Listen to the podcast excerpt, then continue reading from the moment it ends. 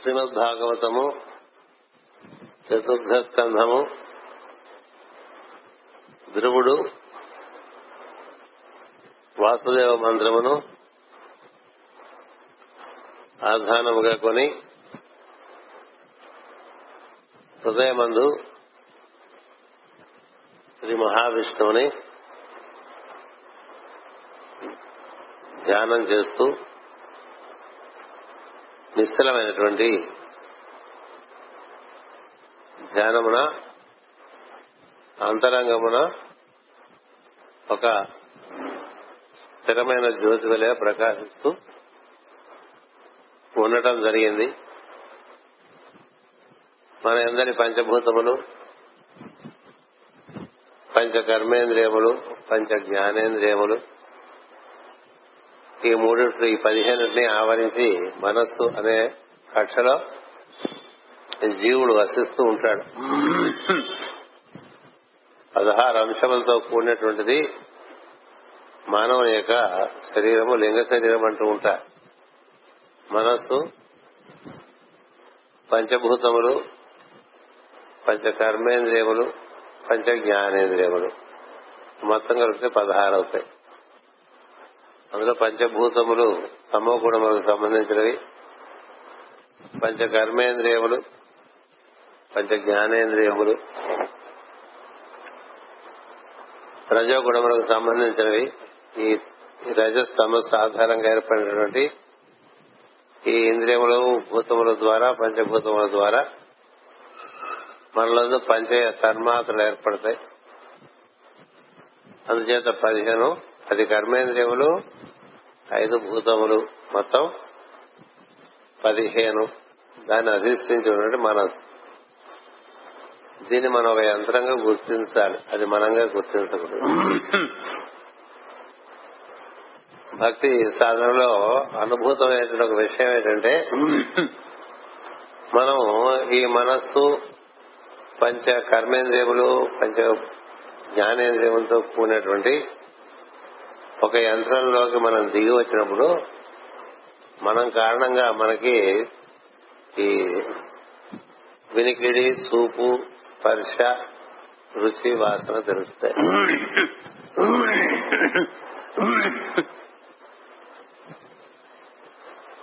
ఇది బాగా ధ్యానం చేయాలి. ఎందుచేతనంటే దేహం నుంచి జీవుడు విడిపడాలంటే ఊరికి ఏదో మనం అడ్డగోలుగా మాలో కల్లాగా ప్రార్థన చేస్తే అలా విడిపడదు. సశాస్త్రుడి మార్గంలో అవగాహన చేసుకుని జ్ఞానంతో మనము ఈ శరీరంలో ఏ విధంగా వసించి ఉన్నామో తెలియాలి. ఒక పెద్ద యంత్రం ఒకటి ఊహించుకోండి. ఆ యంత్రానికి కాళ్ళు ఉన్నాయి. ఆ యంత్రానికి చేతులు ఉన్నాయి. ఆ యంత్రం పంచభూతాలతో చేయబడి ఉంది ఆ యంత్రంలో కూర్చుంటే అన్ని విషయాలు వినిపిస్తాయి. ఆ యంత్రంలో కూర్చుంటే అన్ని విషయాలు కనిపిస్తాయి. ఆ యంత్రంలో కూర్చుంటేనే రుచి తెలుస్తుంది. ఆ యంత్రంలో కూర్చుంటేనే స్పర్శ తెలుస్తుంది. ఆ యంత్రంలో కూర్చుంటే మనకి వాసన తెలుస్తుంది. ఇలా ఒక యంత్రం. ఆ యంత్రంలో మనం కూర్చున్నట్టుగా మనం భావం చేస్తాం. ఈ మధ్య మనకి చాలా సినిమాలు వస్తూ ఉంటాయి. మనం సినిమాలు చూస్తాగానే అవి కూడా ఈ దృష్టితో చూడం. అంచేత మనకేం తెలియదు. ట్రాన్స్ఫార్మర్స్ అని ఒక సినిమా. ఎన్నో వస్తున్నాయి బోర్డు వస్తున్నాయి ట్రాన్స్ఫార్మర్స్ అలాగే అవతారం ఒక సినిమా వచ్చింది. అందులో యంత్రంలో కూర్చుంటాడు వాడు. ఆ యంత్రం చాలా కార్యాలు సాధించి పెడుతూ ఉంటుంది. ఆ యంత్రంలోంచి బయటకు వస్తే వాడంతా అన్ని విధాల సమర్థతలు కలిగి ఉండడం. అట్లాగే జీవుడు కూడా ఈ మానవ యంత్రం ఒకటి ఉన్నది. మనస్సు కర్మేంద్రియములు జ్ఞానేంద్రియములు పంచభూతములతో చేయబడినవి. వీటిలో కూర్చుంటేనే బాహ్యమైనటువంటి విషయాలు తెలుస్తాయి. ఇందులో కూర్చోకపోతే స్త్రీ. ఇందులో కూర్చుంటేనే రుచి చూడగలరు. ఇందులో కూర్చోకపోతే రుచి చూడలేరు. ఇందులో కూర్చుంటేనే ఏదైనా ముట్టుకుని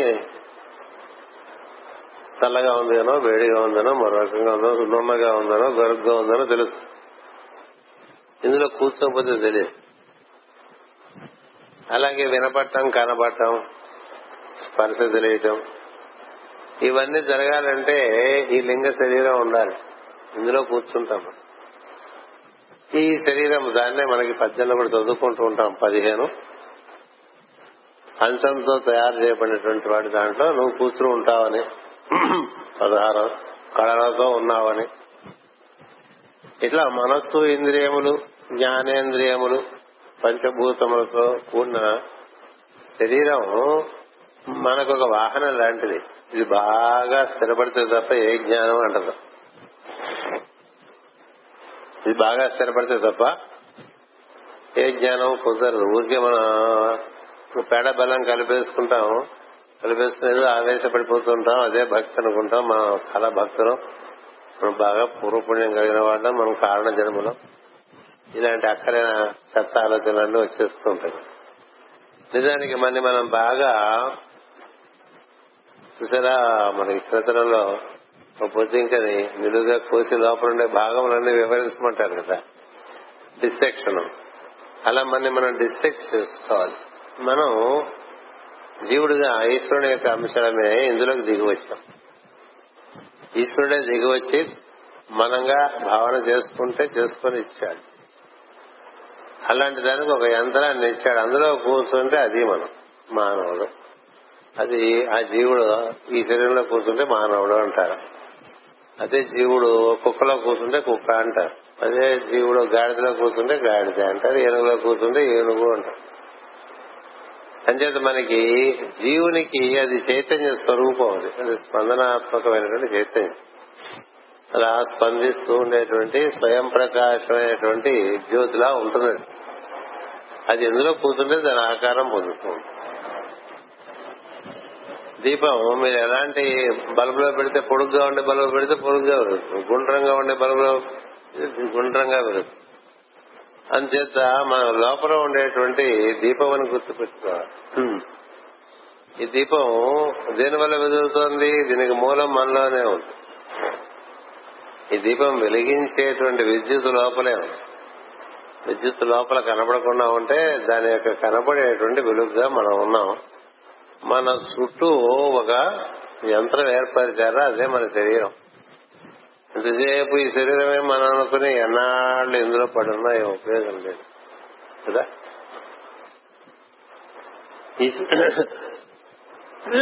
ఈ శరీరం మన దేనికి ఇచ్చారు?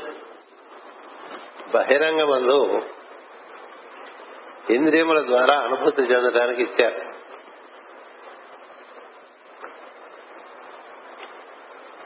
అంతరంగమునందు అనుభూతి చెందడానికి వీటిని ఆధారంగా లోపల అంతరేంద్రియములు ఏర్పాటు చేసుకుంటూ ఉండాలి. అంచేత ఈ బహిరేంద్రియములతో బాహ్యంలో ఈ శరీరాన్ని చూసుకుని దీనికి వచ్చే జబ్బులు చూసుకుంటూ ఇది ముసలిదైపోతుందని దీనికి ఏమో నొప్పులు వస్తుందని జబ్బు వస్తుందని ఇట్లా భావం చేసుకుంటూ ఇదే మనం అనుకుంటూ బతికే ఏం లేదు. అందుచేత ఈ వాక్యం మళ్ళీ మళ్ళీ మళ్ళీ మళ్ళీ బాగా చదువుతూ వంట పట్టాలని చదువుతున్నా అంతకన్నా ఏం లేదు. పంచభూతములకు ఇంద్రియులకు ఆశ్రయమైనది హృదయము. ఇది ఇంద్రియార్థం నుండి వేరే నిలచను హృదయము ఇంద్రియములు ఇంద్రియార్థం నుండి వేరుగా లోపల అంతరంగం ముందు నిలిచి ఉందండి. అంటే ఏంటంటే మెషిన్లో కూర్చున్నవాడు మెషినే తాను అనుకుంటున్నాడు మన పరిస్థితి అది. ధ్యానంలో ఏం జరగాలంటే ఇదంతా మెషిన్ ఇందులో లోపల నేను కూర్చున్నాను. స్థిరంగా కూర్చున్నాను ఇందులో సుఖంగా కూర్చున్నాను. మెషిన్లో స్థిరంగా సుఖంగా కూర్చుంటేనే కదా ఆ మెషిన్ మనం నడపగలం. దానికి మనం రకరకాలుగా ఆదేశాలు ఇస్తే అది అట్లా నడుస్తుంటుంది. అటు చూడమంటే చూస్తుంది ఇటు చూడమంటే చూస్తుంది అటు నడవమంటే నడుస్తుంది. పట్టుకోమంటే పట్టుకుంటే వదిలేయమంటే వదిలేస్తుంది మాట్లాడమంటే మాట్లాడుతుంది లేదంటే మూసుకుంటుంది. కదా అంచేత మనం వేరు మన మెషిన్ వేరు. దేహమునకు దేహి పుంజమునకు దేహికిని దేహ పుంజమునకు వేరుగా అని ఏకత్వము కానరాదు. ఈ పద్యం రోజు పొద్దునే గుర్తించుకోవాలి. మనమే మన దేహం అనుకుంటే మనకిను ఒక జంతువుకి ఏం తేడా? మనకి జంతువుకి తేడా ఎందుకుందంటే మనం వేరు మన దేహం వేరు అని తెలిసిన వాడు ప్రజ్ఞావంతుడు. అది తెలియని వాడు పశువే. దేహికిని అంటే దేహమందు ఉండేటువంటి వాడిని దేహి అంటారు. దేహి అంటే అడుగు తింటారు కూడా. ఉంది కదా ఉండేది అడుగు తింటూ ఉంటాం కాబట్టి దానికి కూడా పనికి వస్తుంది. సో దేహికిని దేహపుంజమునకు. దేహపుంజం అంటే మనస్సు ఇంద్రియములు శరీరముతో కూడిన ఒక యంత్రము ఆ యంత్రంలో కూర్చొని ఎన్ని పనులైనా చేస్తున్నది. చాలా గొప్ప యంత్రం అది. చాలా గొప్ప యంత్రం. అంటే సృష్టిలో ఇంతకు మించినటువంటి యంత్రం లేదు. యంత్రంలో బాగా కూర్చుని అలవాటు అయిపోయి యంత్రమే తను అనుకుంటాడు. కదా? ఆఫీసులో కూర్చుని బాగా అలవాటు అయిపోయి ఆఫీసులు అనుకోడు ఇంట్లో ఆఫీసర్ కాదుగా ఆఫీసులో ఆఫీసర్. కానీ ఆఫీసర్గా బాగా అలవాటైపోయి ఎక్కువ ఓవర్ టైం పనులు చేసుకుంటూ రాత్రంతా అక్కడే ఉండి అందరూ సలాములు కొడుతూ ఉంటే ఇంటికి వచ్చినా మనం ఆఫీసర్ మనకు అనిపిస్తూ ఉంటుంది కదా. అలాగే మనకి మినిస్టర్ అనిపిస్తూ ఉంటుంది. మనకు ఏదో ఒక బయట ప్రపంచంతో ఉండేటువంటి ఒక అనుబంధం వల్ల ఏర్పడినటువంటి నిర్వచనంలో ఉండిపోతూ ఉంటాం. అట్లా ఈ శరీరంలో కూర్చుంటూ ఉంటాం చేత ఇదే మనం అనుకుంటూ ఉంటాం ఓహో దీని గురించి ఏమో చాలా ముసలిపడిపోతూ ఉంటాం. ఇది ఉండదు కదా. ఇది ఉండదని ఎప్పుడు తెలుస్తుంది? అప్పుడప్పుడు చచ్చిపోతుంటారు. మనుషులు అప్పుడు తెలుస్తాం. ఇది చచ్చిపోతుంది కదా ఈ మానవ శరీరం. చచ్చిపోయినప్పుడు ఆ కాస్తే వైరాగ్యం. మళ్ళీ మర్చిపోతాం. మిషన్ పోతుంది కానీ మనం పోము. మిషన్ పోతుంది కానీ మనం పో దేహికిని దేహపుంజమునకు వేరు గాని ఏకత్వంబు కానరాదు చెడిన? దేహంబు చెడును పురుషుండు చెడును. అతనికి అంత చెడు లేదు అని ఒక అందపద్యం ఉందండి భాగవతం. చెడిన? దేహంబు చెడు గాని పురుషుండు చెడు అంటే పురుషుడు అంటే అందులో ఉండేవాడు కదా పురుషుడు అంటే పురమునందు ఉండేవాడిని పురుషుడు అంటారు. ఇక పురమునందు ఉండేవాడు చెడిపోడురా పురం చెడిపోతుంది అని చెప్తోంది. కదా? ఇప్పుడు మనం కళ్ళు మూసుకుని ప్రార్థన కూర్చున్నాం అనుకోండి మాస్టర్ సివివి గారి ప్రార్థన ఏదో? మాస్టర్ గారి ప్రార్థన మరొక యోగం ఇంకో యోగం అంతర్ముఖమై లోపల ఉండేటువంటి జ్యోతిని దర్శనం చేయాలని కూర్చున్నప్పుడు మనకి మన శరీరము కర్మేంద్రియములు జ్ఞానేంద్రియములు మనస్సు ఇవన్నీ ప్రస్తుతం వీడితో పని లేదు వాహనంతో పని లేదు వాహనంతో పని లేక మనం విడిగా కూర్చుంటే మనకి మనం జ్యోతి వల్ల దర్శనమిస్తామండి హృదయం అందు అలా ఉండేవాడిని అనిరుద్ధుడు అంటారు. మామూలుగా మన భాషలో. దాన్ని కోర్టు స్టేట్ అని అంటారు. సనక సనందన సనత్ కుమార్ సనత్ జాతులు అంటూ ఉంటాం కదా. దాని నాలుగో స్థితిగా అట్లా చెప్పుకుంటారు హృదయమందు ఇతరములైనటువంటి బాహ్య విషయముల యొక్క స్పర్శ ఏమాత్రం లేక తనకు తానుగా హృదయమందు వెలగటం అనేటువంటిది అలా ధ్యానం చేస్తే ఏం జరుగుతుందంటే మనం లోపల వాళ్ళంగా మనకు తెలుస్తుంది. లోపల వాళ్ళంగా మనం బాగా నిశ్చలంగా ఉన్నాం. ఉండడం చేత ఏమవుతుందంటే ఒక అంతర్గత జ్యోతి అయి మనం చదువుకున్నాం ఇంకా పద్యాలు కూడా. అంతర్గత జ్యోతి. భగవద్గీతలో కూడా అలాంటి జ్యోతి దర్శనం అవుతుందని ఆరో అధ్యాయంలో ఆత్మ సంయమ యోగము లేక ధ్యాన యోగము ఉంటాం అందులో అదే చెప్తా. దాన్ని చూస్తూ ఆనందంగా ఉండేటువంటి స్థితి ఉంది ఆ ఆనందంలో మనని మర్చిపోయేటువంటి స్థితి వస్తుంది. అలా వచ్చినప్పుడు ఏం జరుగుతుందంటే క్రమంగా మన అనురుద్ధ స్థితి చెందుతాం. అంటే ఇంకా వాక్యము మనని ముట్టుకోదు. ముట్టుకోదంటే మనకి అంతరాయము కలిగేది బాహ్య విషయంలో మనకి అంతరాయం కలిగించదు మీరు సినిమాలో చూస్తుంటారు కదా అలా వర్షాలు పడిపోతున్నా వంటి నిండా చుట్టూ ఉండే మట్టి పుట్టలు కట్టేస్తున్నా ఆ పుట్టల్లో పాములు తేళ్ళు చేరిపోయిన వాడు ఇంకా ఓం నమ శివాయ అంటారు? లేకపోతే ఓం నమో నారాయణాయ అంటున్నట్టుగా చూపిస్తారు మనకి. ఎందుచేత ఈ శరీరం యొక్క స్పృహ లేని స్థితి ఒకటి ఉంది. నీకు శరీర స్పృహ ఉంటే దేహాత్మగానే ఉంటావు. శరీర శరీర స్పృహ రాలిపోతే జీవాత్మగా అలాంటి జీవాత్మ క్రమంగా బుద్ధి లోకాల్లోకి ఆత్మలోకాల్లోకి పరమాత్మ లోకాలకి ప్రవేశించేటువంటి అవకాశం. అందుకని దేహాత్మ భావనతో దైవాన్ని చేరలేరు అంటారు. తాను జీవాత్మగా బుద్ధ్యాత్మగా ఎదిగి అక్కడి నుంచి ఆత్మగా తను తాను తెలుసుకుని పరమాత్మలో లీనమైతే అది నాలుగు మెట్లు చెప్తారు. జీవాత్మ బుద్ధ్యాత్మ ఆత్మ పరమాత్మ. అంటే ఆత్మ యొక్క అవరోహణ క్రమంలో నీకు బుద్ధి చిత్తము రెండు ఉంటాయి. ఆత్మ యొక్క అవరోహణ క్రమంలో బుద్ధి చిత్తము ఉంటాయి. ఆత్మ యొక్క ఆరోహణ క్రమంలో పరమాత్మ ఉంటాడు పరమాత్మ జీవ జీవాత్మ పరమాత్మ చ అంటూ చదువుతూ ఉంటాం విష్ణు అంచేత ఈ పరమాత్మ నుంచి దిగి వచ్చినటువంటి జీవాత్మ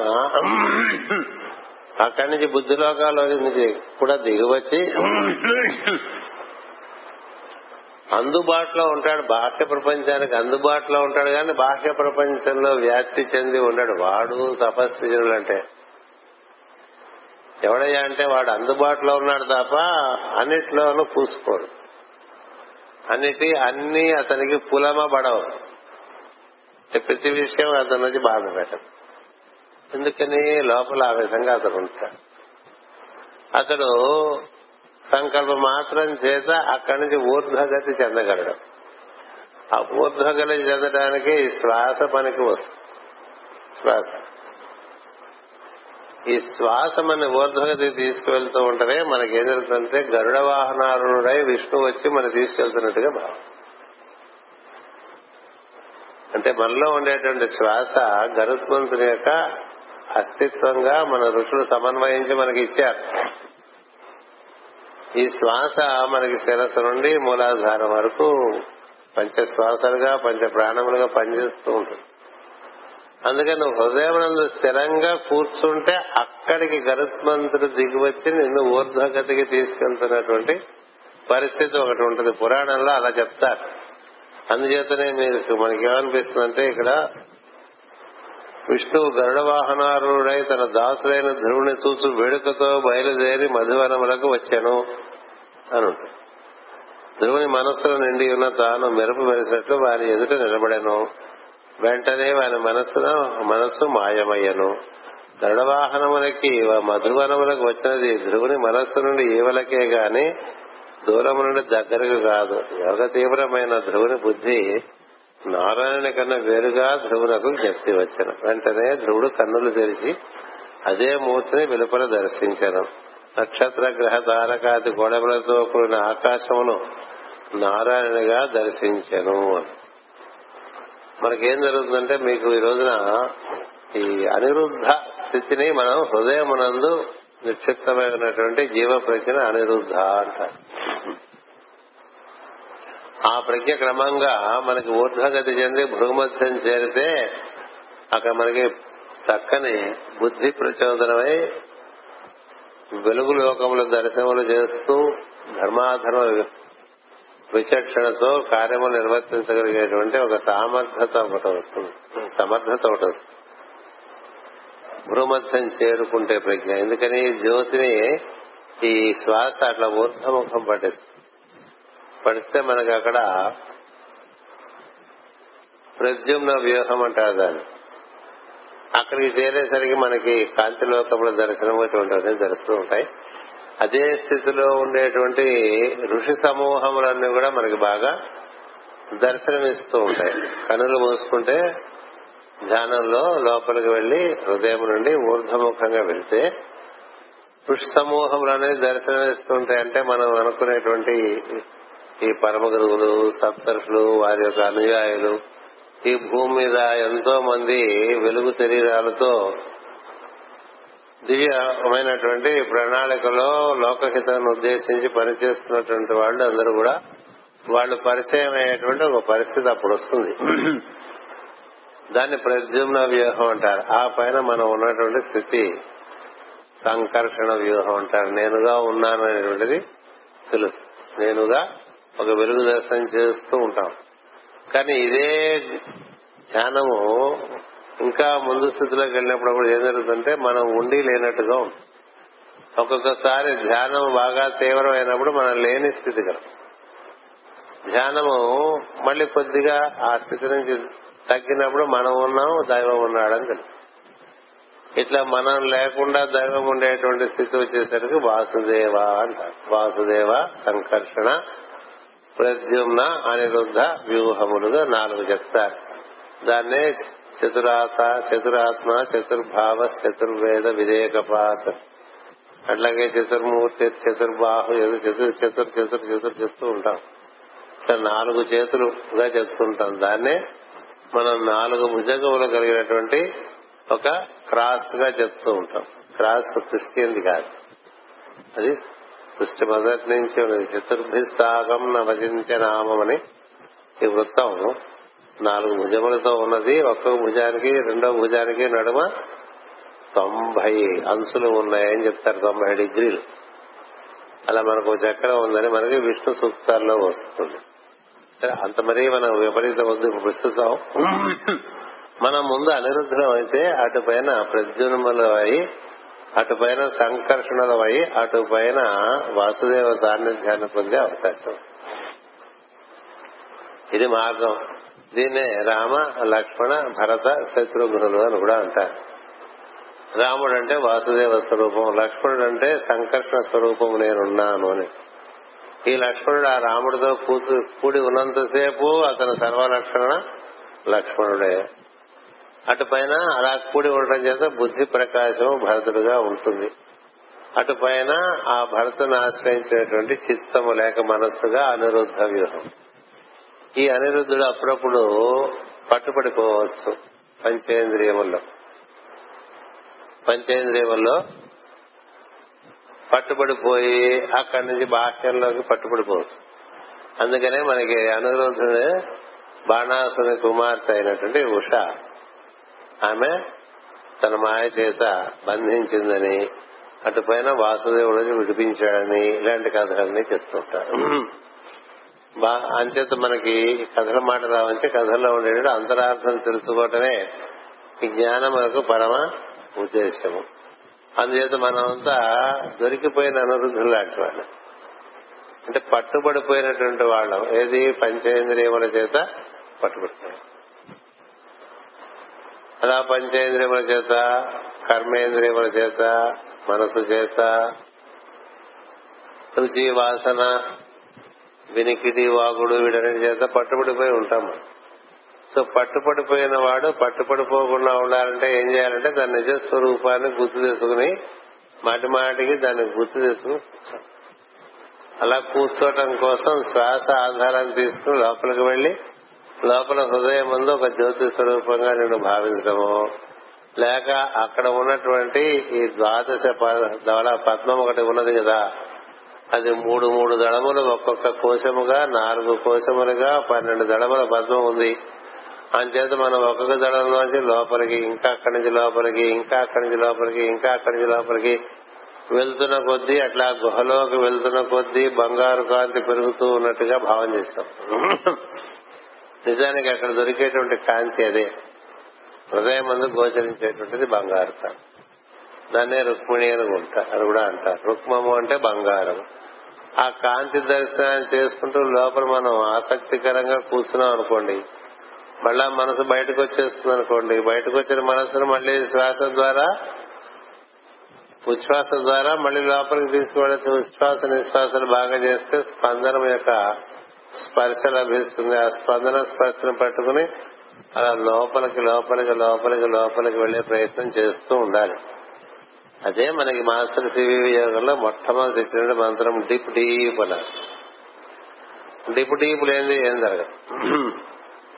నీ లోపలికి నువ్వు వెళితేనే నీ కథ నీ లోపలికి నువ్వు వెళ్ళలేకపోతే ఏదో అదొక పిచ్చుకోల పిచ్చుకోలే ఎక్కువగా ఉంటుంది. లోపలికి వెళ్ళగలిగిన వాళ్ళు శతాబ్దానికి ఇన్ని కోట్ల మానవ జాతిలో పది మంది కూడా ఉండదని చెప్తూ ఉంటారు. అంటే మనుషులు మహాత్ములైన కథలు శతాబ్దానికి పదో పన్నెండో ఉంటాయండి అందుకని. అంటే మనం అంతా ఎప్పటికప్పుడు ఫెయిల్ అయిపోతున్నాం తెలుసుకుంటే కనీసం మళ్ళీ ఒక ఆత్మాభిమానం ఒకటి ఉంటుంది కదా. మనకు ఆత్మాభిమానం అంటే దురభిమానం కూడా ఉంటుంది. కానీ మన బొత్తిగా వేస్ట్ ఫెయిల్ తెలిసింది తెలిసిందనుకోండి. ఇలా ఎంతకాలం ఇట్లా ఉంటా? ఇలా ఎంతకాలం వృధా చేసుకుంటా జీవితం? ఇది పోతుంది కదా ఈ మెషిన్ పోతుంది. మెషిన్కి లైఫ్ స్పాన్ ఉంది. దాని డిప్రిసియేషన్ ఉంది కదా? మీ అకౌంటెన్సీలో ప్రతి లైఫ్కి ప్రతి మెషిన్కి ప్రతి సెట్కి ముందు లైఫ్ ప్లాన్ డిసైడ్ చేసి దాని ప్రకారం డిప్రిసియేషన్ వేస్తూ ఉంటాం. చివరికి స్క్రాప్ వాల్యూ అని ఉంటుంది కదా. దీనికి స్క్రాప్ వాల్యూ ఉంది. ఎందుకంటే దీని లివర్ ఎవరికైనా ఇచ్చేస్తూ దీని గుండెకాయ ఎవరికైనా ఇచ్చేస్తూ దీని కన్నులు ఇంకోళ్ళకి పనికొచ్చేట్టు ఇచ్చేస్తూ పళ్ళు గిళ్ళు ఇవ్వలేమనుకోండి కొన్ని కొన్ని ఇచ్చేస్తూ కదా మన పన్ను పీకి ఇంకోటి పెట్టడానికి వీలు పడదు కదా. ఏమో వీలుపడుతుందో ముందు ముందు అదే చేస్తా. ఈ శరీరానికి కొంత స్క్రాప్ వాల్యూ తప్ప తర్వాత ఉండదు డిప్రిషియేట్ అయిపోయింది తర్వాత అంచేది ఇది ఎలాగూ డిప్రిషియేట్ అయిపోతుంది ఈ లోపల దీని ఆధారంగా మనం మిగతావన్నీ పొందాలని తెలియాలి. ఈ శరీరం డిప్రిషియేట్ అయ్యే లోపల మిగతా మెషిన్స్కి ఈ మెషిన్కి ఉండే తేడా ఏంటంటే చెరి కాన్షియన్స్ వారికి అవ్యయ దేహం ఇస్తున్న వాడి కరుణ. లోపల హృదయమునందు చేరి బాగా ఆరాధన చేసి కోరుకుంటే బంగారు శరీరం ఇస్తాడు అవ్యయ దేహం అంటే జయం కాంది ఖర్చు అయిపోని ఇంకో మెషిన్ దీంట్లో చూస్తుంది ఆ మెషిన్ నుంచి ఇంకో ఖర్చు అనే మెషిన్ ఇంకోటి తయారు చేసుకోవచ్చు. ఇట్లా బంగారు దేహము వజ్ర దేహము రెండు చెప్పారు. ఈ శరీరం నుంచి బంగారు దేహము వజ్రదేహము తయారు చేసుకుంటే ఎక్కువ కాలం ఇందులో బతకస్తుంది నీవెవరో నీకు గుర్తుండి నువ్వు చేస్తున్న సాధన కొనసాగించుకోవచ్చు. అవి కూడా వదిలేసి ఎప్పుడు వజ్రదేహం కూడా వదిలేసినటువంటి వాడు సంకల్పం మాత్రం చేస్తే శరీరాన్ని పుట్టించుకోగలడు. అదొకటి. సంకల్పం మాత్రం చేత వజ్ర శరీరము బంగారు శరీరము ఇతరులకు గోచరించేటువంటి కన్నులకు గోచరించేటువంటి రూపముగా కూడా అవతరించగలడు. సంకల్పం మాత్రం చేత అలాంటి వారు పరమ మనం ఎరిగిన పరమ గురువులు మైత్రేయుడు మరువు దేవాపి సామాన్యులు కాదు అలా అప్పటికప్పుడు అవతరించి భాషణం చేసి మార్గం నిర్దేశించి మళ్ళీ అప్పటికప్పుడు అర్థ అంతర్ధానం అయిపోగలరు. మరి అలాంటి వాళ్ళ సాన్నిధ్యం ఒకటి మనకు ఉన్నదని మనం అనుకుంటూ ఉంటాం కానీ వాళ్ళ గురించి మనం అనడం అంతగా స్మరణ చేస్తున్నామని అనుకోను. ఎందుచేతంటే మన సమస్యలే లేచి దగ్గరించి అలాంటి కన్నా ఇంకేవి ఇంపార్టెంట్గా అనిపిస్తుంది కదా? ఈ ధ్రువుడు చూడండి ఎలా వచ్చేసాడో. ఈ తండ్రి తోడ అక్కడి నుంచి దాటి చేయడం ఇవన్నీ అయిపోయినాయి. అవి లేవు లోపల. పాత జ్ఞాపకాలు ఏం లేవు. లోపల కూర్చున్నాడు. కూర్చుంటే ఆ హృదయంలో కూర్చునేసరికి అది వేరుగా నిలబడిపోయిందండి. ఇలా వేరుగా నిలబడిపోవాలి. అంతవరకు మీ గురించి మీరు సంతృప్తి చెందారంటే మీ అంత లేక మనంత దురదృష్టవంతులు ఎవరు లేరు. నా లోపల నేను జ్యోతి స్వరూపునిగా దర్శనం. చేయలేనప్పుడు ఎందుకు ఈ జీవితం వృధా అనిపించద్దు? ఊరికే భాగవతం క్లాసులకు వచ్చేసినంత మాత్రాన్ని మార్కులు వేస్తారా వేరు. పరీక్ష రాయాలి మార్కులు తెస్తున్నారు కదా? ఎన్ని ట్యూషన్లు పెట్టించుకున్నాం మనం? ఎన్ని ఎక్స్ట్రా క్లాసులు పెట్టుకున్నా? చేసి దాన్ని పొందాలి కదండి. ఇది పొందటానికి భాగవతం. అలా పొందాడు ధ్రువుడు అనే ఘట్టం వచ్చినప్పుడు మనం ఊరికే దాన్ని దాటేస్తే ఉపయోగం ఉంది. ఇట్లా చాలా మంది ఇక్కడ పొందేస్తూ ఉంటారు. వాళ్ళు పొందేసిన వాళ్ళ కథలన్నీ మనకి ఇచ్చారు. మనం కూడా దానికి ఏమన్నా ప్రయత్నం చేయగలమా? ఈ పంచకోశములతో కూడినటువంటి శరీరంలో ఇలా అంతరంగమును శ్వాస ద్వారా చేరి లోపల ఉండేటువంటి పన్నెండు దళముల పద్మములు మూడు దళములు ఇంకా మూడు దళములు ఇంకా మూడు దళములు ఇంకా మూడు దళములు లోపల లోపల లోపలికి వెళ్ళిపోయానుకో అలా లోపలికి వెళ్ళిపోయి అక్కడ కాంతి దర్శనం జరిగిన వాడికి మళ్ళీ మళ్ళీ బయటకు వద్దాం అనిపించదు వాడిని గృహప్రియాయన మహా అంట మరి కుమారస్వామి గుహప్రియుడు అంటారు. ఊరికి ఎట్లా బయట తిరుగుతూ ఉన్నాడు కుమారస్వామి. లోపల అలా మూడు కోశాలు దాటి నాలుగో కోశాల లోపలికి వెళ్ళిపోతే అక్కడ నెట్ నెట్ట నిలువగా ఒక వెలుగుదండ ఉంటుందండి. ఆ వెలుగుదండమే కుమారస్వామి దాని. దాని ఎందు షట్చక్రములు దేదీప్యమానంగా వెలుగుతుంది. అలాంటి దాంట్లోకి మనం ప్రవేశించడం అనేటువంటిది జరగాలి. అదే వినాయకుడు తొండం కూడా చెప్పారు. అదే విష్ణుమూర్తి గదను కూడా చెప్తారు అదే త్రిశూలంగా భావం చేసుకోవచ్చు.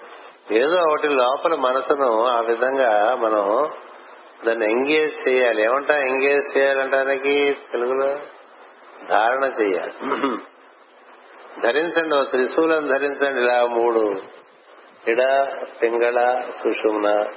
త్రిశూలం మూడు యొక్క మూడు కొనలు.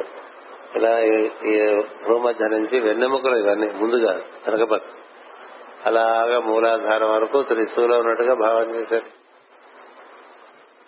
కళ్ళు మూసుకుంటే అది కనబడాలి లోపల. అది ఇతర తీసుకురా మనం పెట్టుకునేది కాదు. వెలుగుతో ఉన్నటువంటి. అదే ఈ శిరస్సంతా ఒక వలయంగా మంచి గదలాగా. దాని యొక్క దండల్లాగా భావించే లేదు వినాయకుడి యొక్క తొండంలాగా భావించే లేదు కుమారస్వామి యొక్క శక్తిగా భావించే లేదు ఇట్లా నిలబడి ఉన్నటువంటి విష్ణుమూర్తిగా భావించే చేయండి నిలబడి ఉన్నటువంటి లక్ష్మీదేవిగా భావన చేయండి. అందుకని నిలబడి ఉన్నట్టుగా ఇస్తారు బొమ్మలు. వాళ్ళు ఎప్పుడు కూర్చోబెట్టాం కదా మనం విష్ణుమూర్తి నిలబడే ఉన్నట్టుగా ఎందుకు ఇస్తారంటే మనం ధ్యానం చేసినప్పుడు మనకు పనికొస్తుంది అట్లా ఇస్తారు బొమ్మ.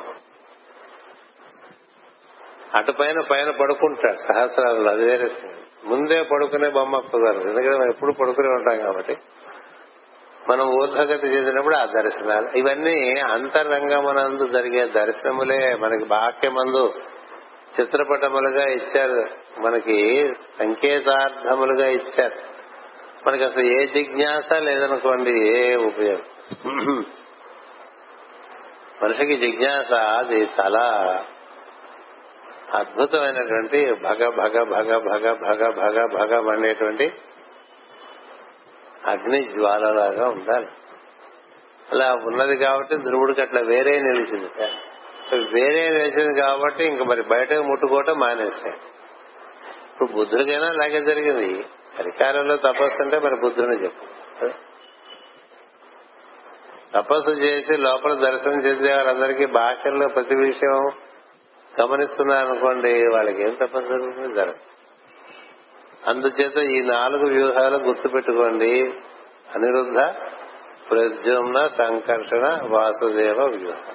అటు నుంచి ఇటు చెప్పుకోవాలంటే వాసుదేవ సంకర్షణ ప్రద్యుమ్నే ఊహారంట లేదు సనక సనందన సనత్ కుమార సనసుజాతులు అంటారు ఆ నాలుగు ఇట్లా నాలుగు నాలుగు నాలుగుగా ఒకే తత్వం అట్లా నాలుగు స్థితులలో ఉంటుంది. మనం నాలుగుగా ఉన్నామంటే నాలుగుగా ఉండొచ్చు. ఐదులో పడిపోయామనుకోండి. అంటే నాలుగు స్థితి దొరికిపోయి పంచేంద్రియాలకు జారిపోయాం అనుకోండి మనసులకు. వాణ్ణి నిజంగా పంచముడు అంటారు. ఎవరు పంచముడు అంటే ఈ నాలుగు ఎక్కడో చోట ఉండకుండా దిగిపోయిన వాడు పంచముడు. వాడు అంటరాని వాడు అంటరాని వాడు అంటే అర్థం ఏంటంటే వాడిని అంటితే నిన్ను కూడా లాగేస్తాడు ఎవరి సాంగత్యంలో మనకు ఉన్నది కూడా పోతుందో కొంతమందితో మనం సాంగత్యం చేస్తే మనకు ఉండేటువంటి కాస్త కూస్తో భక్తి భావన శ్రద్ధ లేక జ్ఞానమునందు జిజ్ఞాస ఇవన్నీ పోతూ వచ్చినాయి అనుకోండి. వాడు అంటరాని వాడే వీడికి. అందుకని వాడి వల్ల వీడు అధోగతి పాలదు అందుచేత ఎవరు బంధువులు అంటే ఆత్మ ఆత్మతత్వమునందు జిజ్ఞాస కలిగినటువంటి వారే నిజమైన బంధువులు.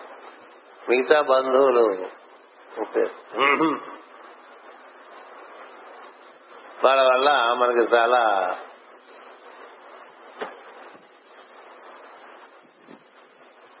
మోసం జరుగుతుంది వాళ్ళు మోసగించరు కానీ వారి సాంగత్యంలో మనం బాగా మోసపడతాం.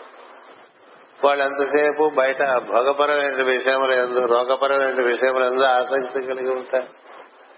అవే చర్చలు సాగుతూ ఉంటాయి బయట ఎంతసేపు. కదా? మరి నువ్వు మడి కట్టుకుని ఉండాలంటే ఇది మడి. లోపలికి వెళ్ళిపోయి అంటే మనకు చూడండి మనం చదువుతూ ఉంటాం. ఏంటది? నిర్వహణ షట్కం అని.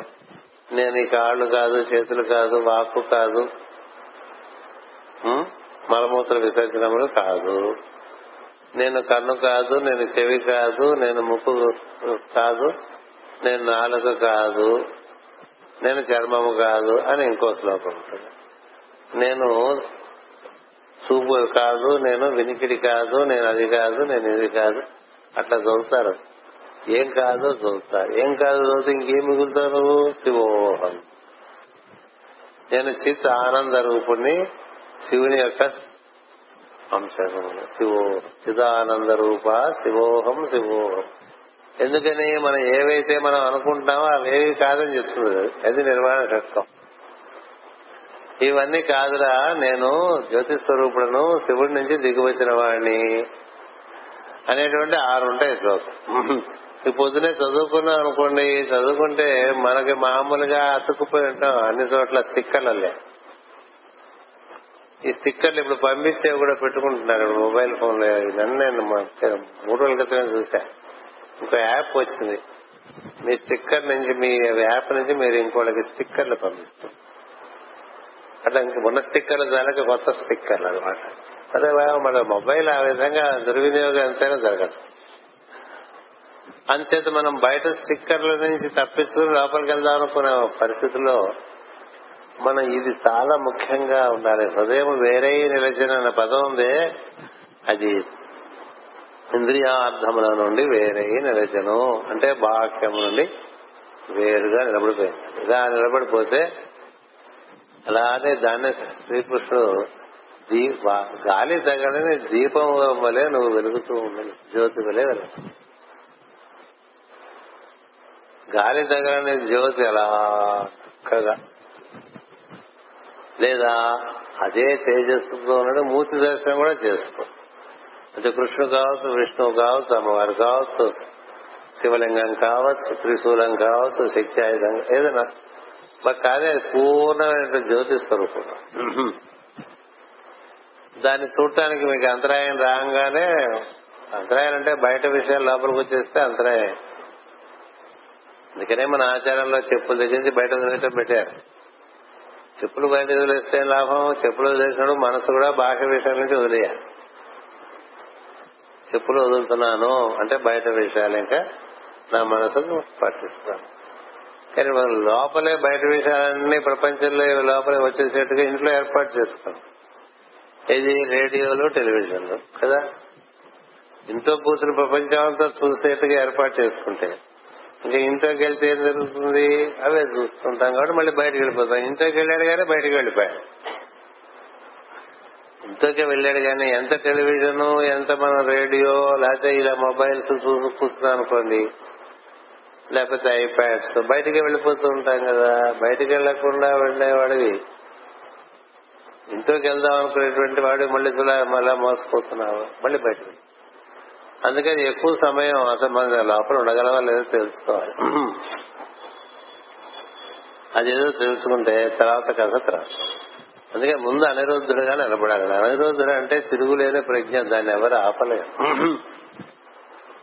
అనిరుద్ధుడు అంటే ఏంటంటే దానికి రుద్ధము లేదు.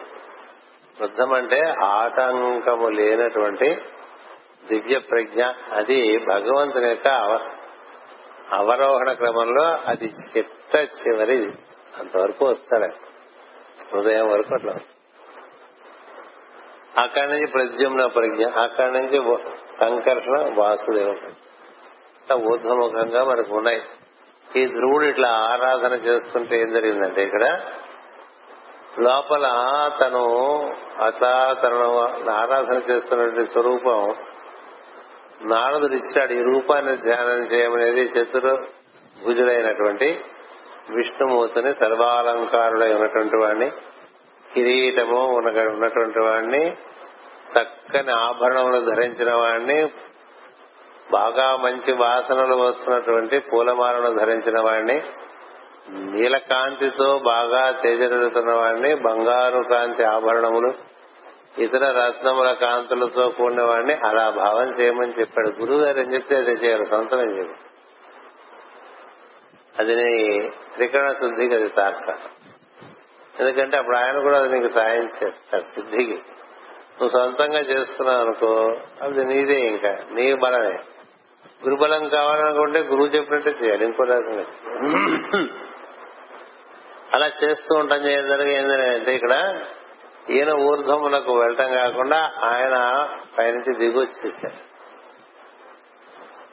దిగి వచ్చడం ఈయన హృదయాన్ని చేరటం అక్కడి నుంచి ఆయన యొక్క బలం చేత ఈయన నిలబడి ఉన్నటువంటి బొట్టనవేలు వేల ద్వారా భూమి గుండ్రంగా ఏర్పడటం అని రెండు మూడు సార్లు చెప్పుకున్నాం. దాని గురించి చెప్పదలుచుకోలేదు చెప్పదలుచుకున్నది మనకి కూడా మన భూమి అంటే మన శరీరము అప్పుడు బాగా వశమైపోతుంది బాగా వశం భూమి అంటే మన శరీరమే. ఇప్పుడు శరీరం వశంలో మనం ఉంటాం కదా.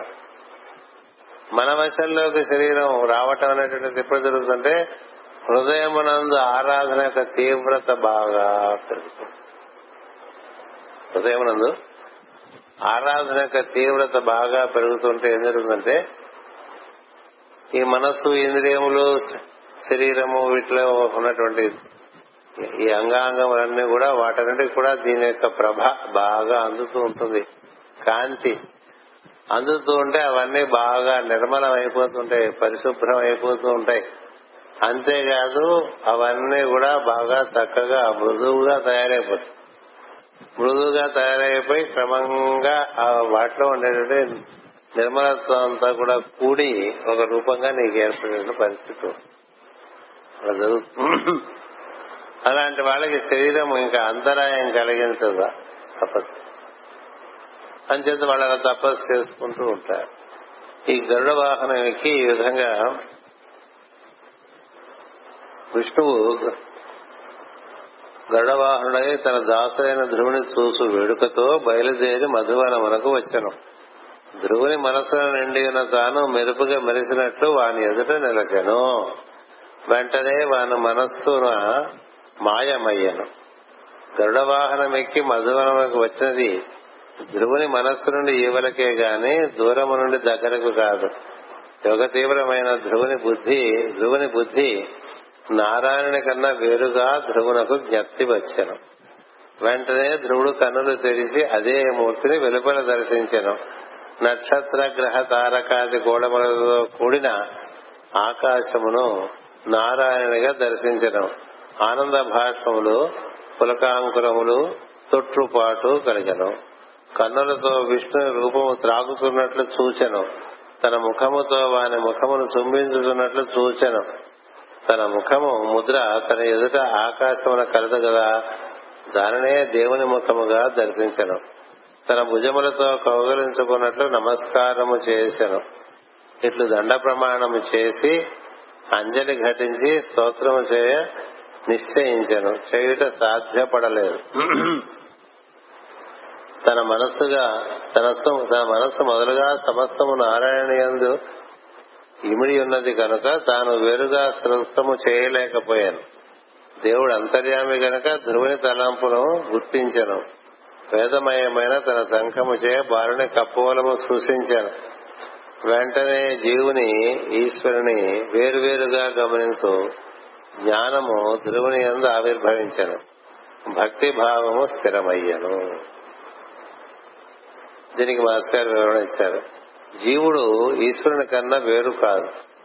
వేరు కాదన్న స్ఫురణయే వేరొకటకు కారణము. నిజముగా వేరు కాకునతో వేరు కాదన భావము కలగదు. నారాయణ పూచి నారాయణకు కలగదు కదా. వేరు కాకుండా వేరు కాదన భావము కలిగి ఆ భావం వలన వేరొకట సృష్టి లీల. అది లేనితో జీవుడు దేవుని ఆరాధించడం ఉండదు. కనుక అట్టి వివేక స్ఫురణము శంఖ స్పర్శ వలన కలిగను. స్పర్శ జ్ఞానం వలన బాహ్యస్మృతి కలుగుట సహజము. మరియు నారాయణ శంఖము ఆకాశ శబ్ద గుణమును పుట్టించడం జీవుడు శబ్ద స్వరూపుడై వేరుగా ఉచ్చరింపబడను. అతని శంఖము పాంచజన్యము. అనగా ఐదు ప్రాణములను కలిగించి వారి నుండి శబ్దముగా వ్యక్తమగును. భగవంతుని సర్వలోకములలో వ్యాపించిన వాడుగా నెరిగి ఆ వ్యాప్తియే అతని కీర్తిగా ధ్రువుని వాక్కున ప్రతిపాదింపబడను. దానితో శబ్దము స్థుతి రూపమై స్పందించను. అదే వేదము అతడు వేదాత్మకములైన తన వాక్కులతో ఇట్లని స్థుతించను. ఇంతవరకు ఇప్పుడు మళ్ళీ చెప్పుకుందాం. ఇప్పుడు ఏం జరిగింది? హృదయంలో ఆ విధంగా ఉండిపోవటం చేత బాగా తీవ్రమైనటువంటి యోగంలో ప్రవేశించాడు. ప్రవేశించి లోపల విష్ణువుని అలా ఆరాధన చేస్తూ ఉంటే తేజమైనటువంటి విష్ణు రూపం దర్శనం. ఉదయమంది. అలా విష్ణు రూపం దర్శనం అవుతుంటే ఆ రూపాన్ని చూస్తూ చూస్తూ చూస్తూ చూస్తూ చూస్తూ ఉంటే అది మనకు దగ్గర అవుతున్నట్టు మనం దానికి దగ్గర చేరుకున్నట్టుగా ఒక సామీప్య భావన కలుగుతుంది సాలోక్యము బాగా ఉంటే సామీప్య భావన మనం ఎవరి గురించి బాగా ఆలోచిస్తుంటే వాళ్ళకి దగ్గర అవుతుంది. అదొక సత్యం వాళ్ళు మనకు దగ్గర అవుతారు. మీ మనసు కనుక బాగా బలమై ఉన్నదయ్యింది చక్కగా స్థిరమైన ప్రజ్ఞ కలిగితే మీరు మనసును బాగా సంకల్పిస్తే వాళ్ళు మీ దగ్గరికి వస్తారు. అట్లా ఉంటుంది. అలాంటి మనసు తయారవుతుంది. దీనివల్ల ఈ తపోనిష్టం శ్రీకృష్ణుడు అలాగే మైత్రేయుని సంకల్పిస్తే మైత్రేయుడు వస్తాడు. ఎందుకు వచ్చావని అడుగుతాడు. నువ్వు సంకల్పించావు కాబట్టి వచ్చానంటాడు. హలో. అది కూడా మీకు అప్పుడప్పుడు ప్రయత్నం చేసుకుంటూ ఉండ సరదా. మామూలుగా మనం ట్రైన్లో వస్తున్నాం అనుకోండి. మన పక్కన ఒక ఆయన కొంచెం ఇబ్బంది పెడుతున్నాడు అనుకోండి. భగవంతుడు వీడికి ఏదైనా ఇంకొక చోటు చూపిస్తే బాగుండని భావం చేసుకుని కూర్చున్నాం అనుకోండి లోపల. కొంచెం తీవ్రమైన భావన చేస్తే ఆయన ఆ పక్కన ఇంకో చోట దొరికి అక్కడ కూర్చోడం అది మన సంకల్ప బలం కాదు. మనం బుద్ధిలోకంలోకి ప్రవేశించేలా భావన చేస్తే వాడి బుద్ధిలోకి ఆ విధంగా ప్రవేశించి నువ్వు కోరింది ధర్మపరం అయితే వాడే అక్కడి నుంచి లేచి వెళ్ళిపోతాడు. నువ్వు చెప్పక్కల కాస్త అలా కూర్చోండి ఖాళీగా ఉంది ఇలా ఉంటాయి. ఇలా ఎన్నెన్నో ఉన్నాయి. అవన్నీ ఎందుకు చెప్తున్నానంటే సాలోక్యం అనేటువంటిది ముఖ్యం. మీరు ఒక దర్శనం చేస్తున్నారనుకోండి లోపల ఒక ప్రతిమ పెట్టుకుని ఆరాధన చేసిన కన్నులు మోసుకుంటే లోపల నిలబడుతుందో చూడండి. అది కృష్ణుడు కావచ్చు విష్ణువు కావచ్చు అమ్మవారు కావచ్చు శివలింగం కావచ్చు. కన్నులు మోసుకుంటే అది తేజమయ రూపంగా లోపల దర్శనం ఇస్తున్నారు దర్శనం ఇస్తుంటే దాన్నే చూస్తూ ఉంటారు అలా మామూలుగా మాటిమాటికి చెదిరిపోయే మనసు ఆ రూపాన్ని చూడలేదు. ఎక్కువసేపు చూడలేదు ఒక ముహూర్త కాలం చూస్తే చాలా గొప్పట అసలు కొన్ని సెకండ్లు కూడా చూడలే. మళ్ళీ చెదిరిపోతుంది రూపం. అలాగే దీపాన్ని చూసి కన్నులు మూసుకోండి కాసేపు ఉంటుంది కాదు చెదిరిపోతుంది మిగతా భావాలు వచ్చాయి. మళ్ళీ కళ్ళు తెరిచి మళ్ళీ చూడండి. లోపల బయట కనిపిస్తున్నది లోపల దర్శనం ఇస్తుందో లేదో చూస్తుంది అంచేత ఇక్కడ మనకుండేటువంటి విష్ణుమూర్తిని ఆ విధంగా లోపల చూస్తూ చూస్తూ చూస్తుంటే ధ్రువుడికి ఏమైందో కింద తరగతిలో చెప్పుకున్నాం. ఆయన క్రమంగా చూస్తూ చూస్తూ చూస్తూ చూస్తూ ఈయన ఆయన లోనికి వెళ్ళిపోయాడంటే సామీప్యం సాలోక్యం వలన సామీప్యం ఏర్పడి సామీప్యం వల్ల సాయుధ్యం ఏర్పడి సారూప్యం ఏర్పడిపోయి అంతర్యామిత్వమును పొందాడు ధ్రువుడు. అంటే తను లేకుండా ఈశ్వరుడే తానుగా ఉండేటువంటి స్థితిలో ఉంటాడు. ఏది? హృదయం ఉంది అలా ఉండిపోయాడు. అలా ఉండిపోయి తాను లేక దైవం ఉన్నటువంటి స్థితికి వచ్చేసాడు అందుకని దేని మనం ధ్యానం చేస్తున్నామో అది బాగా అలా నిలిచి ఉందనుకోండి దాన్ని ధారణ అంటారు. అది నిలబడితే ధారణ. నువ్వు ధరించినటువంటి ఆ తేజో రూపంతో దాన్ని ఇంకా బాగా ధ్యానం చేస్తే ఏం జరుగుతుందంటే నీ ధ్యానం వలన నీవు అది రెండు వేరుగా ఉన్నవి ఒకటైపోతాయి. ఒకటైపోతే ఏం జరుగుతుంది? నువ్వు ఉండక అది ఉంటుంది. ఇప్పుడేమైంది? నువ్వు ఇంకా ఒక శాలిటీగా ఉండవు. అది ఏమిటి? అది మొత్తం వ్యాప్తి చెంది ఉన్నటువంటి తత్వం. మొత్తం వ్యాప్తి ఉన్నటువంటి తత్వంలో నువ్వు ప్రవేశించేసరికి నీకు కూడా అంతర్యామిత్వం సిద్ధిస్తుంది.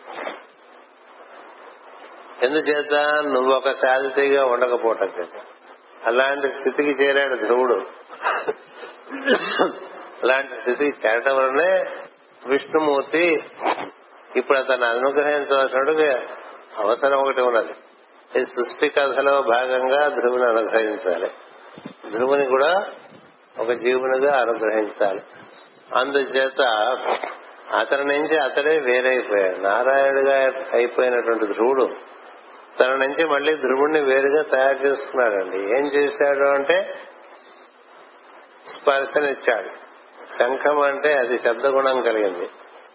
శబ్దం ఆకాశం నుండి వస్తుంది. అందుకని మొట్టమొదటి మన ఇంద్రియములన్నిట్లో అత్యంత ప్రధానమైన ఇంద్రియము చెవి వినికిడి. వినికిడి తర్వాత స్పర్శ. స్పర్శ తర్వాత చూపు. చూపు తర్వాత రుచి. రుచి తర్వాత వాసన. అందులో మధ్యస్థమైనది చూపు చూపు కన్నా పైన రెండు ఉన్నాయి చూపు కన్నా కింద రెండు ఉన్నాయి. చూపు పైన స్పర్శ స్పర్శ వాయువు వల్ల కదా శంఖము అనేటువంటిది అది శబ్దమునకు సంబంధించినది. శబ్దం ఎప్పుడైతే కలుగుతుందో వాయువు కదలిక కలుగు తరంగములు పుడతాయి ఆకాశం అందుకని శంఖం చేత ముట్టుకున్నాడు అంటాం అనేటువంటిది ఒక రహస్యార్థం అంటే ఏం జరిగిందంటే అతనికి ఆకాశ స్పర్శ కలిగించాడు. అది శంఖం అవటం వల్ల మీరు శంఖం చెవి దగ్గర పెట్టుకుంటే ఉయ్యమని ఆ స్పర్శ వల్ల ఏమైందంటే రెండో ఇంద్రియం కూడా ఏర్పడింది. అంటే ఆకాశం నుండి వాయువు వాయువు నుండి అగ్ని అగ్ని నుండి నీరు నీరు నుంచి పృథ్వీ అని చెప్పుకుంటూ ఉంటాం. అంచేత ఆకాశ స్పర్శ నుంచి వాయు స్పర్శ వాయు స్పర్శ నుంచి దర్శన స్పర్శ మూడు వచ్చేసి అందుకని తానుగా మళ్ళీ వేరుగా చూసేవాడుగా తను తయారైపోయాడు. తయారైపోవటం చేస్తే ఎదురుగుండా ఉండేట్లు విష్ణుమూర్తులు చూచాడు కర్మయత్వ స్థితిలో భక్తిలో కూడా ఇలాంటివి జరుగుతాయి. బాగా మీరు ఆరాధన చేసేటువంటి మూర్తి ఏదైతే ఉందో దాని అందు మీరు కొనేటువంటి అపారమైన భక్తి కారణం చేత తన్మయత్వ స్థితిలో మీరు లేని స్థితి కలుగుతుంది. మీరు లేని స్థితిలో నుంచి మళ్ళీ మీరు మీరుగా వచ్చే స్థితిలో ఎలా ఏర్పడుతుందంటే మనకి శరీరం ఏర్పడినప్పుడు ఏం ఏర్పడినాయో అదే పద్ధతిలో ఏర్పడుతుంది. ముందు ఆకాశము వినికిడి తర్వాత వాయువు స్పర్శ అటు పక్కన అగ్ని చూపు అటు అటు పైన రుచి నీరు. ఇట్లా మనకు వస్తుంది నీరు రుచి. ఈ విధంగా మళ్ళీ తాను ఈశ్వరులో ఏకీభావం చెందినటువంటి వాడు ఆ విధంగా వచ్చి నిలబడ్డాడు. అలా నిలబడి చేసింది కూడా ఈశ్వరుడు. ఏం చేత తన ఎందు ఇమిడిపోయినటువంటి ధ్రువుణ్ణి మళ్ళీ ధ్రువుడుగా నిలబెట్టుకుంటే అతని ద్వారా చేయవలసిన కార్యం ఒకటి ఉన్నది. సృష్టి ప్రణాళికలో. అందుచేత తన ఆ విధంగా మామూలుగా తపస్సు చేసే వారందరికీ ఇదే ప్రత్యేక జరిగి నీకేం కావాలని కోరుకోవటం ఇవన్నీ ఉంటాయి. అందుచేత నీ ఎందు లేని శక్తిని ఇప్పుడు యువతలకు వచ్చాడు ధ్రువుడు. రావటం చేత అప్పుడు తనకి వాక్కు వచ్చింది. తాను తానుగా నిలబడటం చేత పంచ జ్ఞానేంద్రియములు పంచ కర్మేంద్రియములు మనస్సు మళ్ళీ వచ్చేసింది వెనక్కి వచ్చేసింది వెనక్కి వచ్చేసిన తన నుంచి ఏర్పడినటువంటి రూపం తనకు దర్శనమిస్తూ ఉన్నది. తన ఎందు ఉన్నటువంటి ఈశ్వరుడు తనను అనుగ్రహించి తనలో నుంచే బయటకు వచ్చాడండి అది ఒకటి గుర్తుపెట్టుకోవాలి. ఎక్కడో దూరాన అనుకోకూడదు. లోపలే ఉన్నాడు ఎక్కడో దూరాన నిలుస్తున్నావు అంటే దూరమే. నువ్వు దూరం అనుకుంటే దూరం దగ్గర అనుకుంటే దగ్గర నీ లోపలే అనుకుంటే లోపలే. నీ లోపల నుంచే వచ్చి నీకు దర్శనమిస్తాడు అట్లా ఏర్పాటు చేసుకున్నాడు ఆయన. అందరిలోనూ విశ్వమయత లేని వినియనూరక నుండి రంభుజాసనాదులు అడ్డపడక విశ్వమయుడు విభుడు విష్ణుండు జిష్ణుండు భక్తియుతునకు అడ్డపడదనంటే ఒక పద్యం ఉంది. కదా? అంటే అంతా వ్యాప్తి చెందినటువంటి ఈశ్వరుడు ఉన్నాడే ఆ ఈశ్వరుడు అన్నిటా ఎప్పుడు సంసిద్ధులై ఉంటాడు. మనం పిలిస్తే పలకట. అందుకని ఎక్కడి నుంచో రాక్కల్లా నీ లోపల నుంచే వచ్చింది పాలలో నెయ్యి ఉన్నట్టుగా ఉంటాడండి. పాల వెన్న ఇవన్న వెన్న అదే ఈ మధ్య ఇంకోటి చెప్పారు మీరు పాల వెన్న వెనకంటే పాల ముందు మజ్జిగ అవ్వాలి కదా పాలు పెరిగే పెరుగు మజ్జిగ మజ్జిగ జరిగితే వెన్న వెన్న నుంచి నెయ్యి వస్తుంది. నెయ్యిగా ఉంది పాలలో. చూస్తే కనిపిస్తుందా? వెన్నగా ఉంది పాలలో కనిపిస్తుందా? పెరుగుగా ఉంది పాలలో కనిపిస్తుందా? కనిపిస్తుంది ఎందుచేత? అంతర్హితమై ఉంటుంది కాబట్టి. ఈయన ఇప్పుడు ఏం చేశాడు? తను ఇట్లా వండేసుకున్నాడు. ఇప్పుడు తన తన తపస్సు అంటే అదే. మన మనం వండేసుకోవటమే. మన మనం బాగా వండేసుకుంటే లోపల అది బయటకు వస్తుంది. బయటకు వచ్చేది ముట్టుకుందనుకోండి. అంతకు ముందు కన్నా చాలా బాగుంటాం మనం. ఎందుకని మళ్ళీ ఫ్రెష్గా తయారు చేస్తాం? అప్పటికప్పుడు తీసిన వెన్న బాగుంటుంది కదండి. అప్పటికప్పుడు కాచిన నెయ్యి బాగుండదు.